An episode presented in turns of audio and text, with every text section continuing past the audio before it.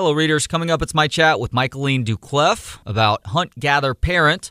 First, wanted to let you know that if you enjoy this or any of my author chats enough to want to buy the book, I've made it easy for you. Just click on the book title through the episode description wherever you're listening to this podcast, and it takes you to a link to buy it through bookshop.org. They don't pay me anything to say this, but I love bookshop.org because it connects readers with independent bookstores. And for the latest on this show, please do follow us on social media. That's Instagram, Twitter, and Facebook at Books on Pod. This is Dan Lieberman. I'm author of Exercised Why Something We Never Evolved to Do is Healthy and Rewarding. And you're listening to Books on Pod with Trey Elling. And I've totally enjoyed this great conversation.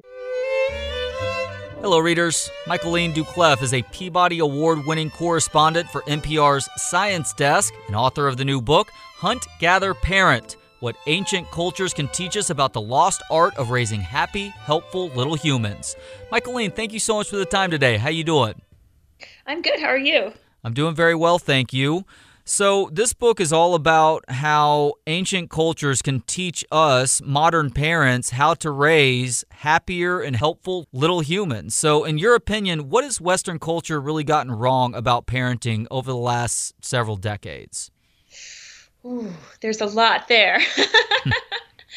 Well, I think for like one major thing is is we let kids off the hook when it comes to contributing and helping out around the house. We give kids all these toys, activities, all this stuff and basically they do it without really having to do anything in return and in many ways they're kind of unemployed in our house in our homes and what i kind of talk about hunt gather parent is kids evolved over like 200,000 years, human children, to want to help out their family, to want to be helpful, to want to do chores and be part of a team.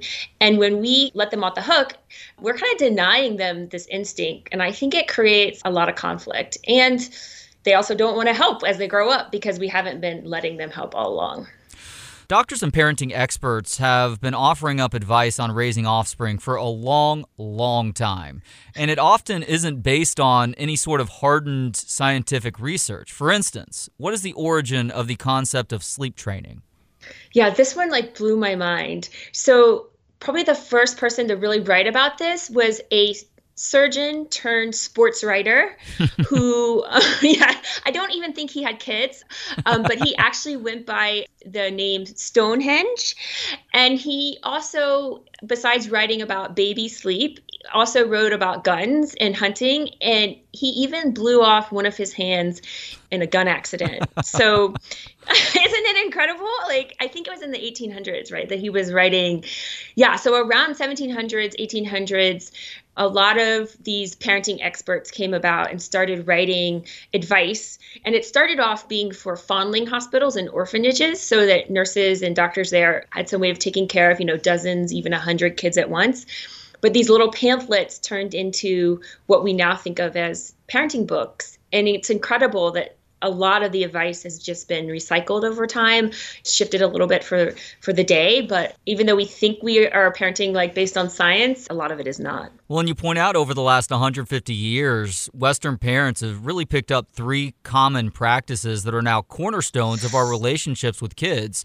Number one is the thingamajig apocalypse, which speaks to one of my biggest pet peeves as the parent of a six and a four year old, and that is the sheer amount of cheap, brightly colored plastic crap that my kids constantly receive as gifts or treats. But here's the problem, Michaeline. Declining these marketing ploys disguised as toys is rude. So we have rooms worth of this stuff. Who do we have yeah. to blame for this common theme in many of our households? So this came about at the end of the 1800s, so right towards the end of the Industrial Revolution, when all of a sudden manufacturers could create these toys, first wooden and then plastic, but at this like incredible pace. And they could make them really colorful. So they were very desirable for kids. And at the same time, some parents, some, you know, middle class, upper class parents started having more money to, to spend on kids. But then at the same time, there was a shift in what parents and experts thought was good for kids. So before, every kid in the US, no matter how much money their parents made or who they were, parents allowed kids to just make their toys. You know, they would maybe give them some cloth, an old piece of equipment that they used, but kids, you know, would make kites out of cloth, make doll clothes. Boys would make boats out of wood. You know, it, it, it was just basically kids would come up with their own toys. And this is how it has been for all of human existence. But sometime in the late 1800s, experts decided that that wasn't good enough and that kids needed these manufactured toys. And just as we got into plastics and everything became so much cheaper to manufacture, it has just exploded to i think a very unhealthy level not just for the kids but for the parents because there's all this evidence that clutter and mess is hard and stressful on your mind and for me i'm the one that ends up cleaning it up every night which yeah. is just you know not enjoyable. So it's this weird combination of like industrialization, shift in psychology. So around this time too, experts started thinking that kids needed to play all the time and that doing chores and helping around the house wasn't the right way to to raise a child and then at the same time you know expendable income was coming about um, and so these things kind of collided together to create this yeah, like you say, it's you know it's rude to turn it down, but you know I try to keep them keep the stuff to a minimum in our house. I try. It's really hard. I was about to say that's a losing battle. Unfortunately, you, you, we can even try the one toy in, one toy out thing. It's just very difficult to keep up with that pace. And when you really pay attention to it, the kids end up playing with such a small amount of what it is that they receive too. Yeah, you don't need very much at all. Like really, we've you know you just need a paper and pencils, mm-hmm. right? Yeah. so that kids can practice, you know, writing and maybe in some books. I mean, that's really what my daughter Rosie plays with, right? Coloring you know, and drawing, exactly. Yeah, exactly. And then otherwise, she makes toys.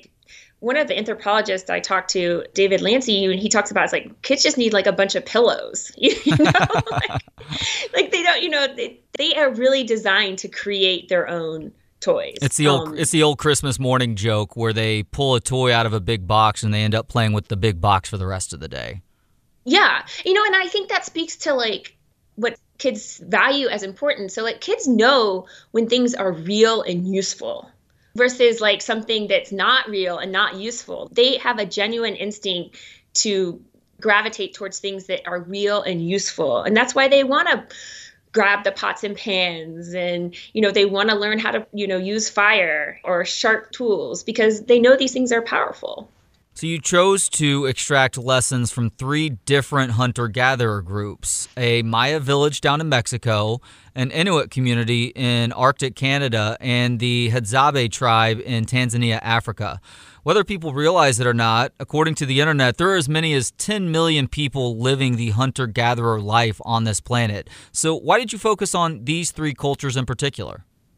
Yeah, so the Maya are actually not hunter gatherers. They are agriculturists, so they're farmers, but they share a lot of values with hunter gatherer communities. So I focused on them because this is actually where this this book began. I'm a global health correspondent at NPR, and in 2018 we did a series on parenting around the world, and I was actually doing a story on attention and how there's been some studies on how Maya children are better at paying attention in some situations than American kids. Um, and so I went down to this little village, and I just quickly realized there was a much bigger even more important story there than about attention. And it really was about the way the moms were interacting with their children. So I met a couple of moms, including one Maria, who just completely shifted how I thought parenting could work. She was very calm and confident. There was no yelling or screaming or na- even nagging or bickering that was going on. And yet the kids were incredible. They were respectful and kind and generous to each other and their siblings and super, super helpful. And I kind of left there being like, wow, was this real? Because the relationship was so conflict free and it just seemed so much more cooperative. And then I actually went up to the Arctic for another story for NPR, and I saw a very similar parenting approach. And I started to do some research about it, and I started to realize, oh, this is not the exception around the world. This is actually really common around the world, this way of interacting with children. And I started to realize that it's actually the most common in hunter gatherer or forager communities. And so, what you see in many, many of these communities is this relationship between parents and children that is more much more cooperative and so that the parent is working together with the child to help the child grow but also teaching the child to be a good family member so when a parent asks the kid to go and help with the siblings or help do the dishes, the kid gets up and does it instead of like rolling his eyes at you. And so that's really what this book is about is trying to learn how to go from a way of parenting that generates a lot of conflict and stress to a way of interacting with children that's a peaceful coexistence. It really is a marvel to read that Maya children do chores without being asked, threatened, or bribed. And the Maya teach their kids how, when, and why to do chores for the family and themselves via a three step process. And the first yeah. step is to always allow the child to help in some way. Does it matter if he or she is getting it right? No, and this is so, so key and this is something that shifted in Western culture like in the last hundred years. So, a lot of the Maya moms told me, you know, if a child comes over and wants to help, you let them help, even if they're not competent yet.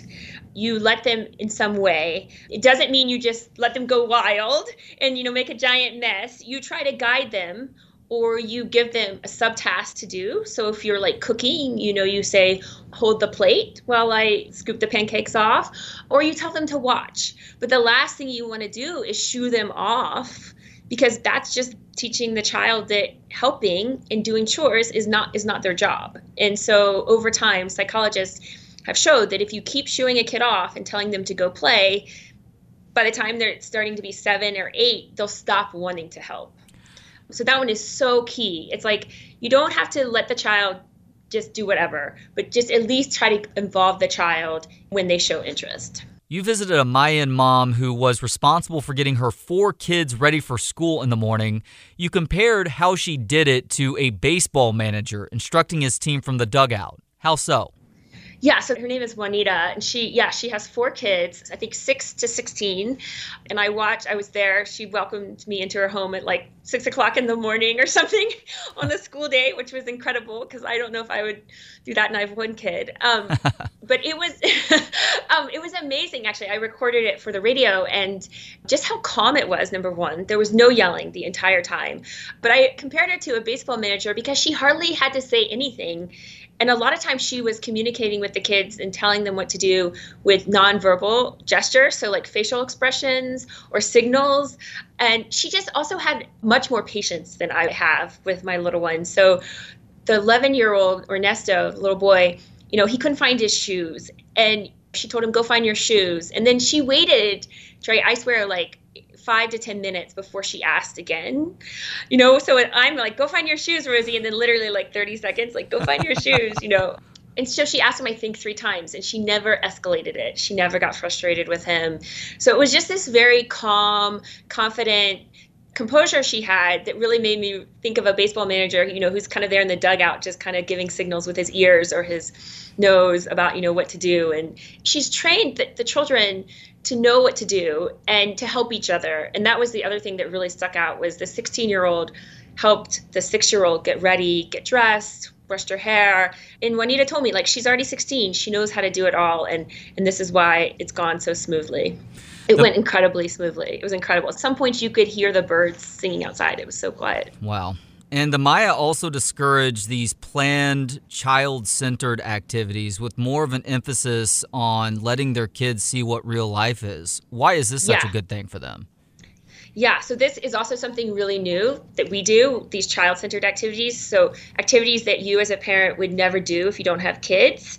So, like for me personally, I would never go to a kiddie museum or a four year old birthday party if I didn't have kids. And after I wrote this book, I would never go again. Yeah. Um, so, yeah, these activities don't exist. And it's not because they couldn't, it's because they don't see them as valuable for children. What they see as more valuable is the adults doing regular adult activities. So, work, hobbies, leisure, social activities, and letting the children come along as long as they're appropriately behaved to an extent and teaching them what that means to be behaved.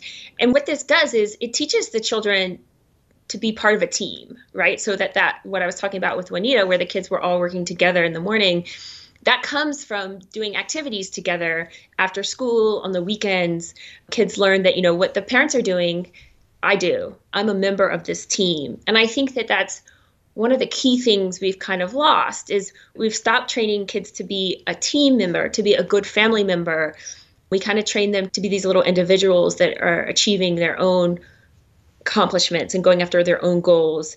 And I think that's good, but I think that there's also something to be said to also teaching the child to, you know, work together and cooperate with their family. Well, it's interesting because planned activities can be a good thing because shared experiences are such a valuable part of human interaction. But I think about planning a vacation and mm. kowtowing to the kids to end up going to Disney World versus spending that money to go someplace that isn't an absolute sensory cluster F where everybody can still have a good time, parents and kids both, and you're actually doing something that may be a little bit more memorable in the long term, too.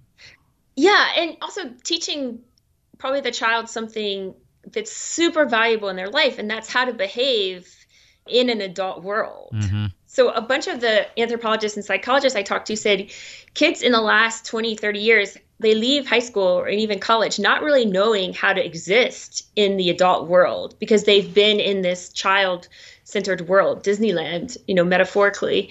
And it's a skill. It takes time, right? You can't just plop a 10 year old in an office and they know how to, you know, they know what to do.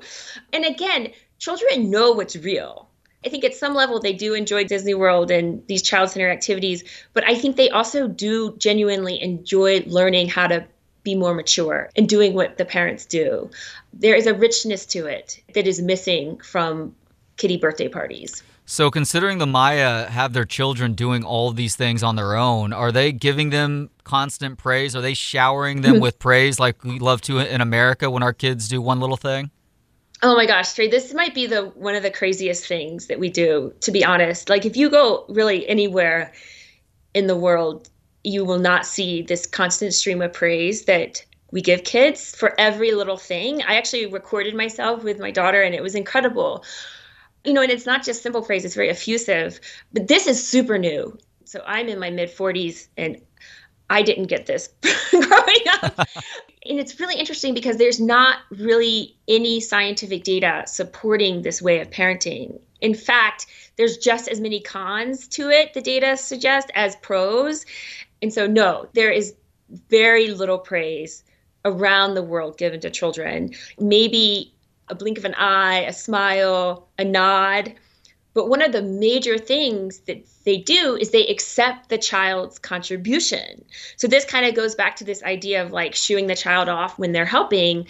Well, they don't not only will many parents around the world will let the child help and contribute to dinner, to breakfast, to the yard work to whatever chore or activity a parent is doing to the to their work. But then when the child wants to help and actually does something they actually try to accept it at some level. So for instance maria the woman you mentioned before was making tortillas and the eight year old was helping her and you know the tortillas weren't quite perfect you know but she kind of fixed them and then she used them. And she never tried to force the child to make the perfect tortilla. She let the child in the four year old too like make some version of their tortilla and then she accepted it at some level. She might have fixed it. And from what i've read and from, from the psychological research this is so much more motivating for a child than oh good job and then you don't use the tortilla right? So, so the child knows like if you're taking the tortilla and you're using it and, and then you eat the tortilla they made that is such a much bigger motivation to help out again than some over praising and you don't actually use the tortilla or you grab the child's hand and try to show them how to do it. This is another big difference is we tend to really micromanage our child's experiences when they're when they're helping us. So if a child comes over to help we start lecturing them about how it's proper. I will grab the utensils from rosie's hand and to show her but around the world, and especially in many hunter gatherer cultures, the parents will kind of step back a little bit and let the child really take charge of what they're doing and try to figure it out themselves. And there's data that show that when this is done, a child takes much more interest in the task and will stick to the task much longer than if you come in, swoop in, and and try to really boss them around and tell them and tell them what to do. Fascinating stuff there. All right, so I have to admit that the section on Inuit emotional intelligence resonates with me the most because I can be a little bit short tempered mm, with my two little ones at home. Inuit parents and kids rarely melt down emotionally, and one of the keys seems to be executive function. What is executive function, and why do Inuit kids exhibit such a strong sense of this, especially for their respective ages? Yeah, so executive function is this umbrella term for cognitive skills, cognitive ability to think before you react. So a kid hits you. So my little girl Rosie, when she was three, when I first started working on this book, she's five now. She would have these tantrums and she would slap me across the face, and you know I would react like many parents, I think, you know, and get very angry. yeah. Um, but if I had better executive function, you know, I would stop and like think first before reacting. And so it's it allows you to consider other options or multiple options. So it's also like how flexible you are. So if somebody comes and says, We're not going to do this, you know, you're like, All right, well, let's figure out something else. It's the ability to change direction and it's self control. Clearly, if you're pausing and thinking before you react, it requires some self control. And psychologists and neuroscientists really think that a big part of children developing executive function is by watching their parents so they learn they learn that if something is frustrating somebody does something that causes you to be angry your kids watch you to figure out how they're supposed to react and so the inuit parents that i met I, we stayed with this incredible family the grandmother was sally the great grandmother's maria and sally helped me enormously learn to control my anger and control my emotions when Rosie, my little girl, would get upset. So we spent two weeks with them and there were lots of kids around from like 18 months to 16 year olds there were a lot of times there was a toddler and a three year old and a six year old with us and then rosie my little three year old and i never once saw a parent yell at a child that entire time. And yet they weren't allowing the children to walk all over them. They were using all these other tools that i describe in hunt gather parent to like sculpt children's behavior, change children's behavior, and calm them down. So a little toddler had a tantrum, and Sally picked him up and he scratched her face. And it was bleeding, and I could tell she was in pain, but she didn't yell. She didn't get angry at him. It was incredible. She kind of like peeled off his fingers from her face and said something like in a very calm voice, That's not what we do. And then she like picked him up and kind of tossed him over and like flew him around like an airplane and, hmm.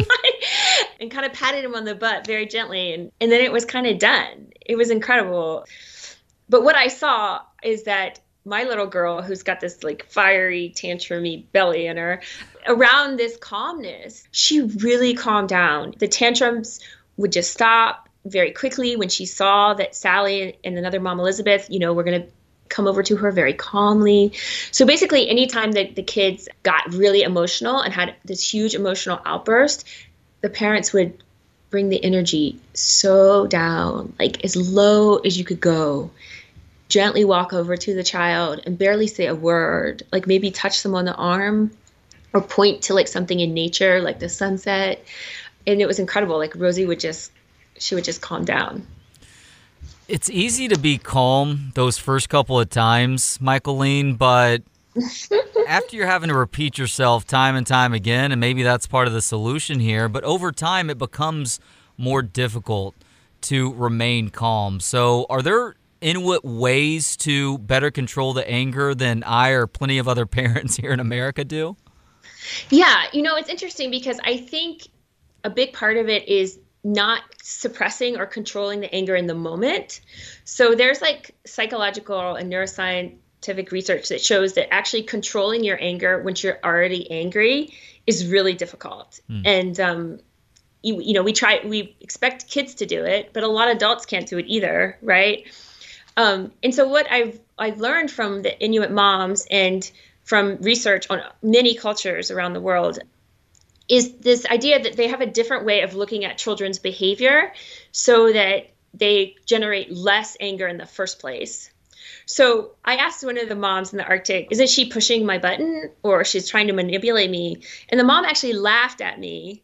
and she was like, she's three, she's not pushing your buttons. And so instead of seeing children's behavior as kind of mean, right, we kind of view it as like, oh, they're trying to hurt us, they're trying to manipulate us which I think sets up this conflict between parents and children, but also generates anger in the parent. Like, I don't want you to manipulate me. I don't want you to push my buttons. Instead, many parents around the world, especially in forager hunter gatherer communities, expect children to misbehave. So they see children as these irrational, illogical beings that just haven't developed executive functions, haven't developed understanding or a logical mind yet. So there's no reason to get upset because the child is just irrational and illogical and arguing with them would make no sense. So it's not they see this behavior and even a slap in the face as just something a child is doing. It's not personal at all. And it's their job as a parent to then show the child how you're supposed to behave. And so, is that yelling back, getting upset and screaming? No, because that's like a child, right? They see that as just like the parent being like a child. No, you show the child in that moment that you're calm. You come to frustrations and difficulties in life with calmness and gentleness. And then over time, number one, the child will calm down much more quickly because children's emotions mirror their parents. And this is what I think in the long run has helped me, like you say, doing it over and over again, is that you start to see that it works, that the parent staying calm and being the logical, rational one works. Because the child starts to calm themselves down quickly, actually. It took me and Rosie like a week or two for her to really like be convinced that I was going to be calm. She was very suspicious of it at first. Like, hmm. are you, what are you doing? But when she got it, and then here's the amazing thing is because the child is learning to calm themselves down, the tantrums start to go away like really quickly. So Rosie was having like one every day, one or two a day, even. It went to like one a month because I was giving her a chance to find that calm reaction in herself because I was calm. Does that make sense at all? no, it really does. And it gave me a lot to think about because you're right. Kids aren't these nefarious creatures who are looking to push buttons or pick fights with you. But I do think that they test boundaries from time to time. Like I'm thinking of my six year old right now, and she's just on a lying spree. She's oh, just oh being dishonest with us like crazy. And in a sense, I feel like she is testing boundaries to see what she can get away with. So our challenge as, as parents is like what you just said, not to react in an emotional manner because then she realizes yeah. that that's a way that she can get an emotional rise out of us, but make sure to try and teach her properly that she is doing something that is unacceptable in this family. So for the Inuit way, even if they are able to keep their cool, I'm assuming there are moments where they do have to dole out some sort of punishment. So what does that look like for them? So, you know, I think, and this is not just from the Inuit culture, this research comes from like many groups. I think that one of the things that many cultures will do is that if there's a behavior that is unwanted, so all cultures are transmitting values and right and proper behavior, appropriate behavior.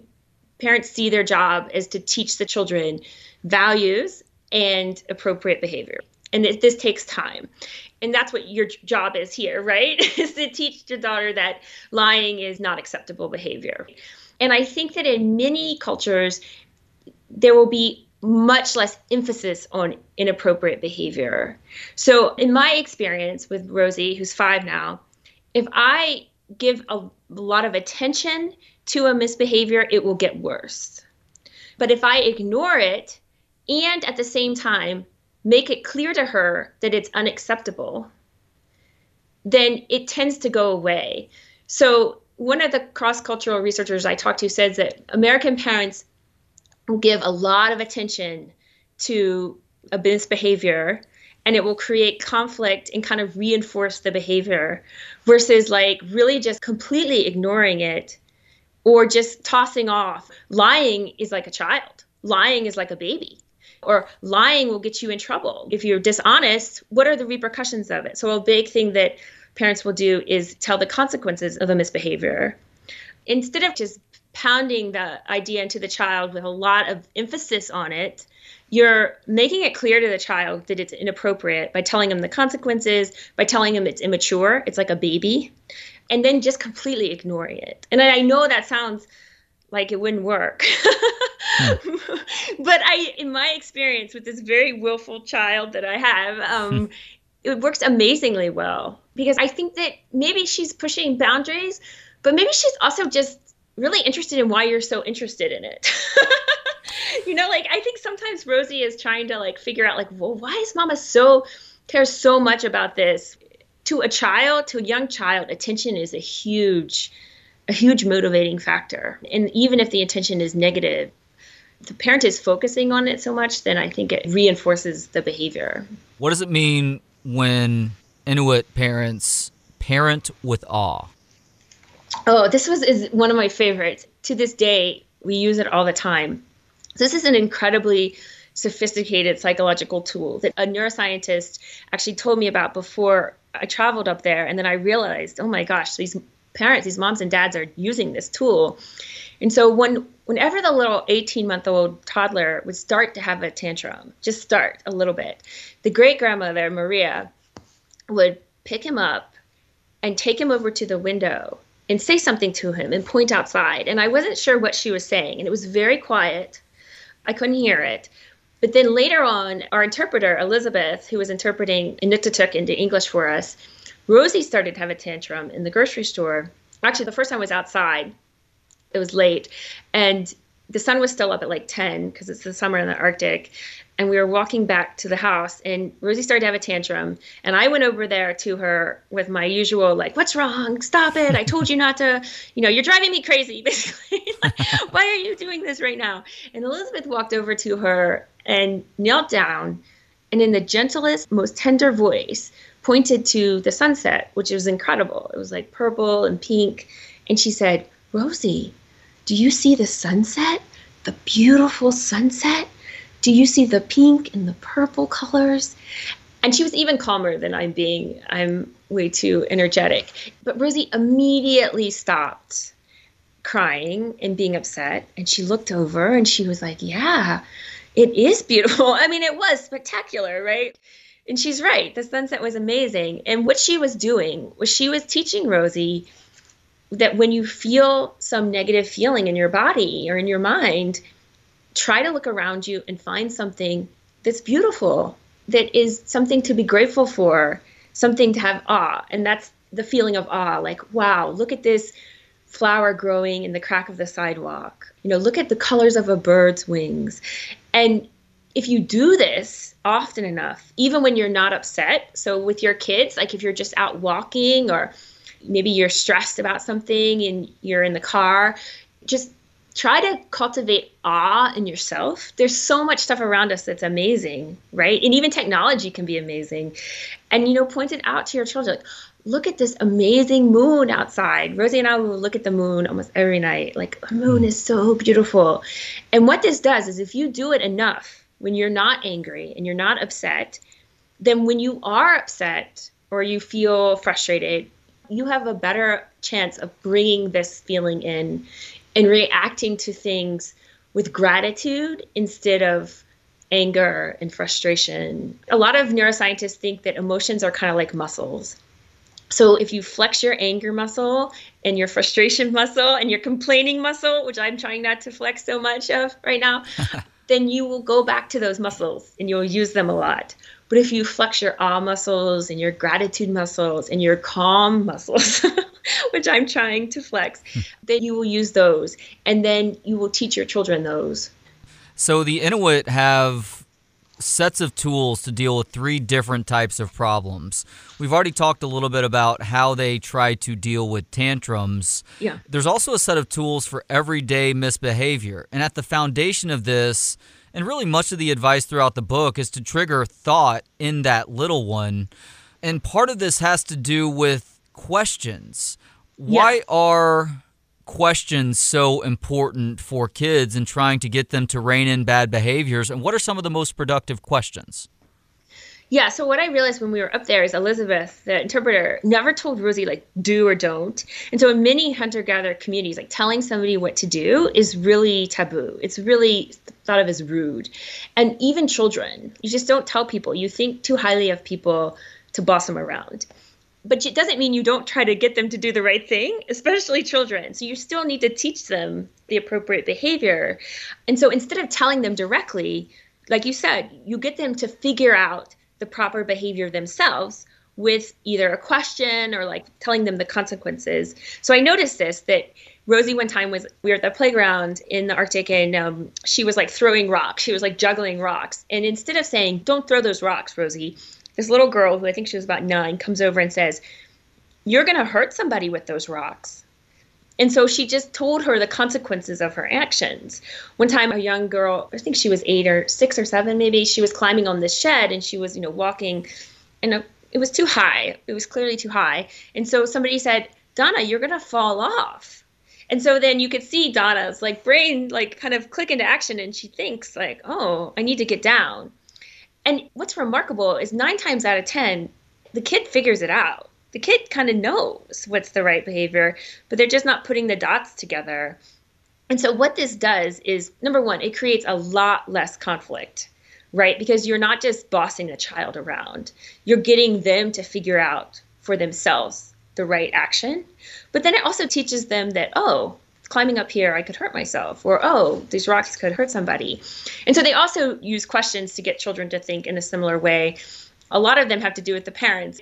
One time, the kids came over and gave Sally a bunch of trash, and she said, what am I, your trash can? Which I thought was so, it just, I remember it forever. And so, like, sometimes Rosie, like, climbs on me or, like, pulls my arms. And so I say, like, what am I, your jungle gym? You know? like, right? And so I think it, I say in the book, it's more about, like, encouraging behavior, mm-hmm. right? But it's also, respecting the child's autonomy and respecting the child's ability to figure things out for themselves. And it works also, Trey, for like abstract ideas. Like sometimes Rosie will be kind of bossy and rude, and I will just say, like, who's being disrespectful? Are you being disrespectful? Like, so instead of like directly like accusing her, I kind of imply that she's being disrespectful. You could try that with your daughter. I'll be honest, I've started to apply the helping and the question asking thing probably more than anything else over the last week. And it has been mind blowing to see just how quickly it catches on and changes behaviors. Yeah, and without a lot of conflict, right? Is that kind of No, it gets them to think about what it is that they're in the middle of doing or about to do and change their course of action without you having to threaten punishment or start the three count or whatever other strategy parents normally use. Yeah, I think it also it thinks more of the child as than as like a robot, right? Like me just telling Rosie like don't do this, don't right. throw the rocks is like assuming she can't think yeah, I think it is genius. When I first started noticing it there, especially for somebody like Rosie who's very strong-willed, right? I was like this is really profound. So you detail two different tools with long-term impacts on changing behaviors amongst the Inuits. One is the uniquely human trait of storytelling. How yeah. so? Oh my gosh, this one has cha- changed our life. So I think it, there's a lot of evidence that what one of the reasons why humans were so successful and other Homo species weren't is our ability to learn from stories. If you think about it, like being able to hunt cooperatively is kind of like a story. Like, you know, go down to that river and go across the river, and then I'll meet you over on the hillside and we'll like combine forces there or whatever, right? It's a plot that you have to learn. And so I think human children are just wired to learn through stories and again, it's like what we were just talking about, it's indirect. So it's not accusatory when you're teaching through a story. At first, I have to tell you that I really thought these stories were too scary for three year old Rosie. Many, many cultures around the world have water monsters. So instead of yelling at the child or helicoptering over them to prevent them from going in the Arctic Ocean or any sort of water source, parents will tell the child a story about a monster that lives in there in the Arctic. In some parts of there, it's Qalipuq. And if you go too close to the water, the monster will pick you up, put you in their parka like a baby carrier, and take you down to the bottom of the sea. And you're gone. and I thought it was really. There's another one about the Northern Lights where, like, if you don't wear your hat, you know, you'll get frostbite. Or the northern lights will come and chop your head off and use your head as a soccer ball. So they're not wussy stories. But at first I was like, oh, this is too scary. But then I tried it one once with Rosie because I was trying to get her to close the refrigerator door, and I was go- getting ready to, you know, get in an argument with her, and I was nagging her, and I and I and then I thought of this, and I said, Rosie, there's a monster in there, and if he warms up, he's gonna come and get you. I kind of said it with a little bit of a wink in my eye, you know, and then I said, "There he is," and I like pointed, and she's like slammed the she slammed the refrigerator door, and turned around and looked at me and said, "Mama, tell me more about that monster." it was an incredible moment. And then I just started using them everywhere. Like everywhere I was like nagging her and we would get in arguments, I would turn it into a story. And she loves them. I mean, just loves them. And they've like changed our lives in so many ways. She's five now, so she's starting to know that they're kind of not real, but mm-hmm. she still loves them. Well, and it makes me think about the stories that we tell here in America and across Western culture that doesn't necessarily have to do with dissuading certain actions or behaviors, but it's more about feeding into this commercialistic beast that we've created mm. over time. We tell the Santa Claus fabrication or the Easter Bunny fabrication versus telling stories that may lead to actual better behavior than threatening coal in stockings come Christmas time. You know, that is such an astute observation. I had I had not thought of that, but you're so right. Right? The stories that we are telling are kind of teaching children commercialism, consumerism. Yeah. Section four is titled Hadzabe Health. Yes. What is the gift economy that the Hadzabe practice and how does it impact their parenting? Yeah, so this idea comes from an incredible book called Braiding Sweetgrass. It's really a remarkable book, but she is uh, a Native American and she talks about the difference between the gifting economy and then the market economy. So, you know, we live in what we think of as the market or what is the market economy. So, if you need some fruit, let's say, I think she uses strawberries at the market, you know, you go and you give the vendor your money and you take the strawberries and then that's it. Right? Like you never see that vendor again. The relationship is done, right? Mm-hmm. It's, tra- it's transactional. Whereas the gifting economy, which is many hunter gatherer communities and indigenous communities in the world live by, is that when you give somebody something, so if I see you next time or you know and I give you something expecting nothing in return, I've set up a relationship with you. And when that relationship comes some responsibility, so that if you can help me in the future in some way, you would. Or the next time you see me, you give me something back. And then what do you know? Now it's my turn, right? And so there's this kind of endless reciprocal relationship that's set up. And so she talks about how relationships come with a bundle of responsibilities. So I give you something, and then it comes with a bundle of responsibilities to give give back to me and help take care of me. And the Hadzabe do this with the land, right? So the land gives them the animals they hunt, the baobab trees, the seeds, the fruit, the tubers, and and then in return, the Hadzabe give back to the land. They take care of the land. They don't take too much they don't hurt the land, you know. So it's this reciprocal relationship. And I've started to realize that it's also the way they treat each other, including their children. So they give their children love and food and shelter, just like all parents in the world. But they've set up a relationship. And so what do they expect back? A bundle of responsibility, right? So the child they teach the child to help the parents. They teach the child to help their siblings, to help their neighbors. And it's really wonderful because then you instead of just having these relationships that are just one way and one and done, right? You give this and then we never see each other again. You set up these very deep, long-term relationships that respect each other.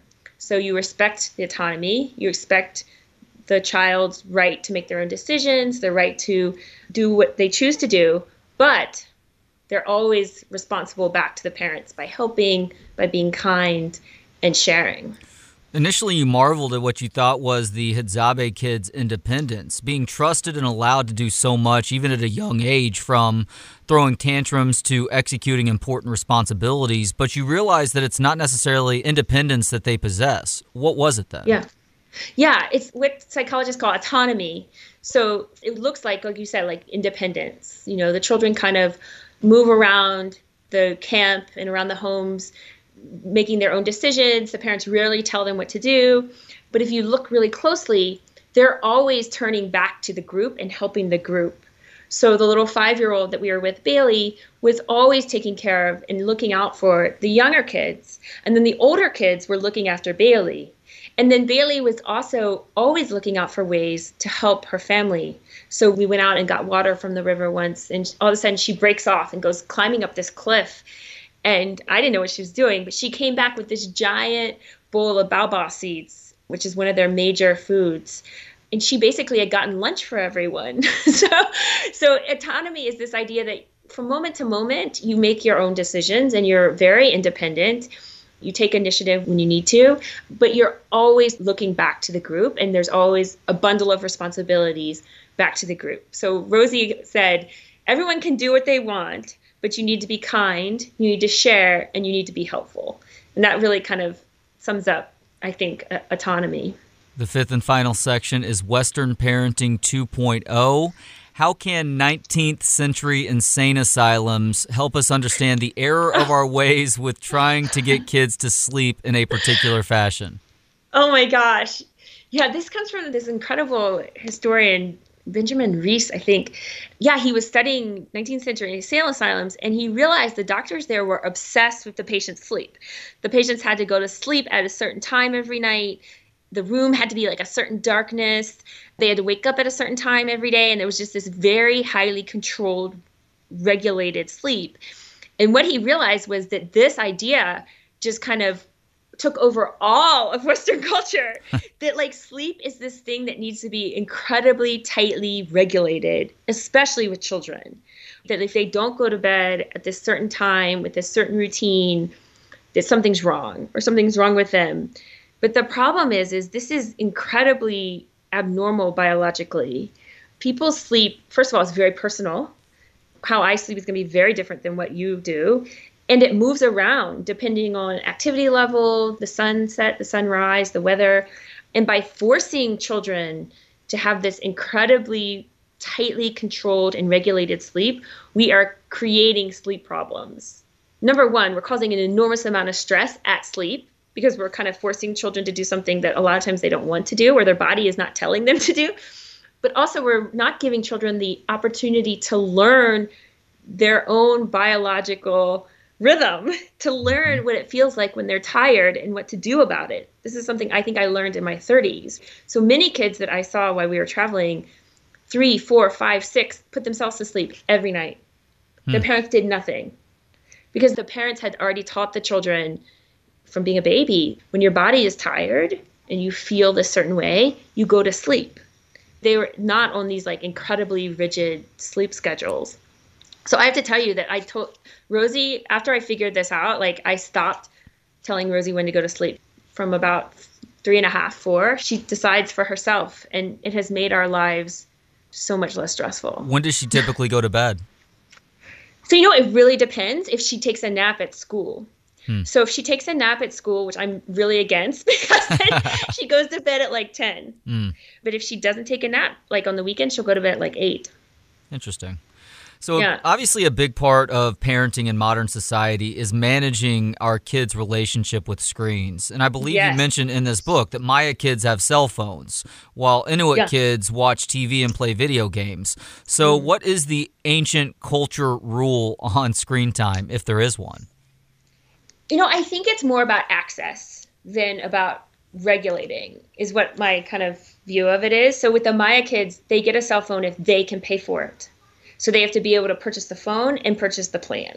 So most of them don't get it until they're 15, until mm. they can make some money at a job. And so otherwise, the kids really don't have access to phones. Like they will play with their siblings and their parents, but there's very le- much less access to phones and it's the same in, in the Arctic in the sense that they have TVs, but you know it's it's a lot less. They don't have iPads. Each person doesn't have their own device, so it's more of a shared experience.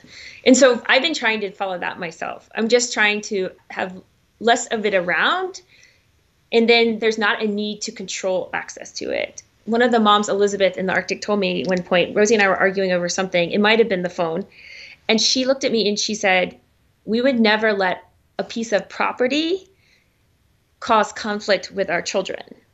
Hmm. And this just like kind of blew my mind. I was just like, I let property cause conflict with my child all the time. you know, I mean, right? Like, is that not what we do? But it really kind of zeroed in on this idea that access to it is a much better way of regulating than taking something away. Okay, last two questions here. Is there something that you observed the ancient cultures or an ancient culture getting something wrong about parenting? So it's a very good question. And I mean, like I say in the book, all cultures have their problems. you know, mm-hmm. one of the things that I picked these cultures for was that they don't struggle with the things that we struggle with. You know, they don't struggle to raise helpful kids, kids with very good emotional regulation and in the Hadzabe confident, self-sufficient kids, right? These are things that Western culture now really has a problem with. But all cultures have problems, other problems, and they struggle with things that we don't struggle with, you know. But to be honest, I haven't really focused on them, so I can't I can't talk too much about them.